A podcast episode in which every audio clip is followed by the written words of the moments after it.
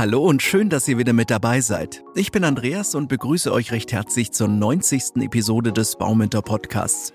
Diesmal verrate ich euch, wann es Sinn für euch macht, ein größeres Grundstück zu teilen, was der Unterschied zwischen einer realen und einer ideellen Teilung ist, wie der Ablauf einer Grundstücksteilung erfolgt und was ihr sonst noch beachten solltet. Seid ihr bereit? Dann legen wir am besten direkt los. Warum macht es überhaupt Sinn, ein Grundstück zu teilen? Das ist eine gute Frage, denn meist seid ihr als Bauherr froh, überhaupt ein geeignetes Grundstück zu finden.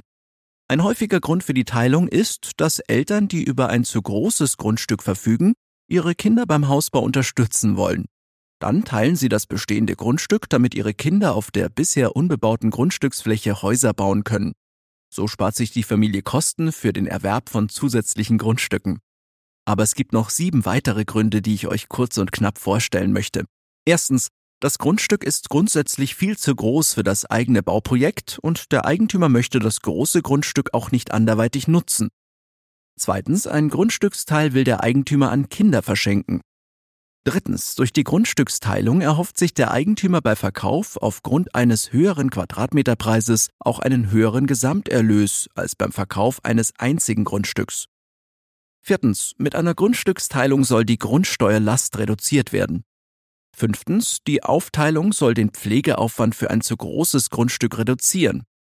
Sechstens, mit einem geteilten Grundstück können beim Bau eines Doppelhauses durch eine Bauherrengemeinschaft Kosten für jede Partei reduziert werden. Siebtens, bei einer Erbengemeinschaft kann jeder Erbe nach einer Grundstücksteilung über sein Teilgrundstück selbst entscheiden.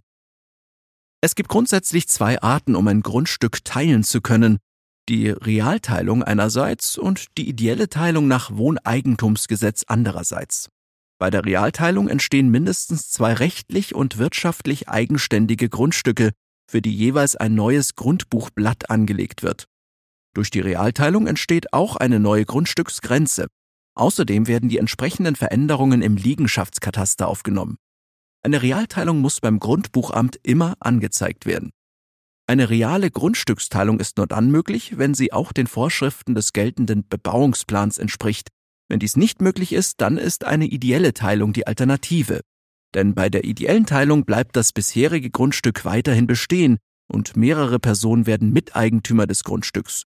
Diese Miteigentumsanteile werden für jeden Eigentümer im Grundbuch verzeichnet.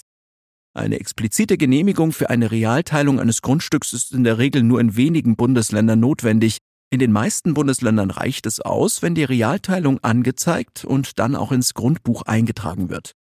Für die Eintragung wiederum sind bestimmte Vorschriften des Baurechts und des Bebauungsplans zu beachten. So müssen Abstandsflächen, Brandschutz und rechtlich gesicherte Zuwegungen beachtet werden. Wichtig ist, vorher ausreichend über die baurechtlichen Vorschriften informieren. Für eine Realteilung ist allerdings eine amtliche Teilungsvermessung durch einen öffentlich bestellten Vermessungsingenieur unabdingbar.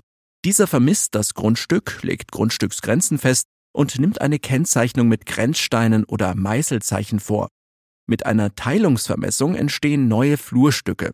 Anschließend werden die gewonnenen Daten ausgewertet und aufbereitet, bevor ein Grenztermin mit den Beteiligten zur Bekanntgabe und Erörterung des Vermessungsergebnisses stattfindet.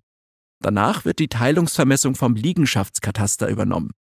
Ein sogenannter Fortführungsnachweis dokumentiert darüber hinaus die Veränderung des Grundstücks.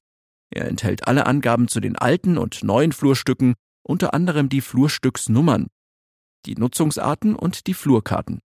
Mit dem Fortführungsnachweis kann ein Notar einen Antrag beim Grundbuchamt stellen, damit die Änderungen ins Grundbuch eingetragen werden. Eventuelle Grunddienstbarkeiten werden ebenfalls berücksichtigt. Mit dem Eintrag der Grundstücksteilung ins Grundbuch wird sie rechtswirksam. Was aber solltet ihr beim Trennen eines Grundstücks beachten? Wenn ein geteiltes Grundstück keinen direkten Zugang zu öffentlichen Versorgungseinrichtungen und Wegen hat, dann handelt es sich um ein Hinterlieger bzw. Hammergrundstück. Die Sicherstellung des Zugangs muss dann über andere Grundstücke erfolgen. Diese Grundstücke werden mit den Rechten des benachbarten Eigentümers des Hinterliegergrundstücks belastet. Es handelt sich dabei um sogenannte Grunddienstbarkeiten, die die Nutzung eines fremden Grundstücks erlauben. In der Regel beinhalten die Grunddienstbarkeiten Leitungs- und Wegerechte. Diese Grunddienstbarkeiten müssen bei einer Realteilung vereinbart und im Grundbuch eingetragen werden. Sie sind immer mit dem Grundstück und nicht mit dem jeweiligen Eigentümer verbunden. Daher ändert ein Verkauf oder eine Vererbung nichts an den bestehenden Grunddienstbarkeiten. Es ist möglich und üblich, dass für das Nutzungsrecht des fremden Grunds eine Entschädigung und eine Beteiligung für die Instandhaltungskosten vereinbart werden. Die Vereinbarung von Grunddienstbarkeiten kann umgangen werden, wenn bei der Realteilung ein ausreichend breiter Streifen des Vordergrundstücks mit Zugang zu den öffentlichen Leitungen und Wegen abgetrennt und dem hinteren Grundstück zugeschlagen wird. Aber wie ist eigentlich der Ablauf einer ideellen Grundstücksteilung?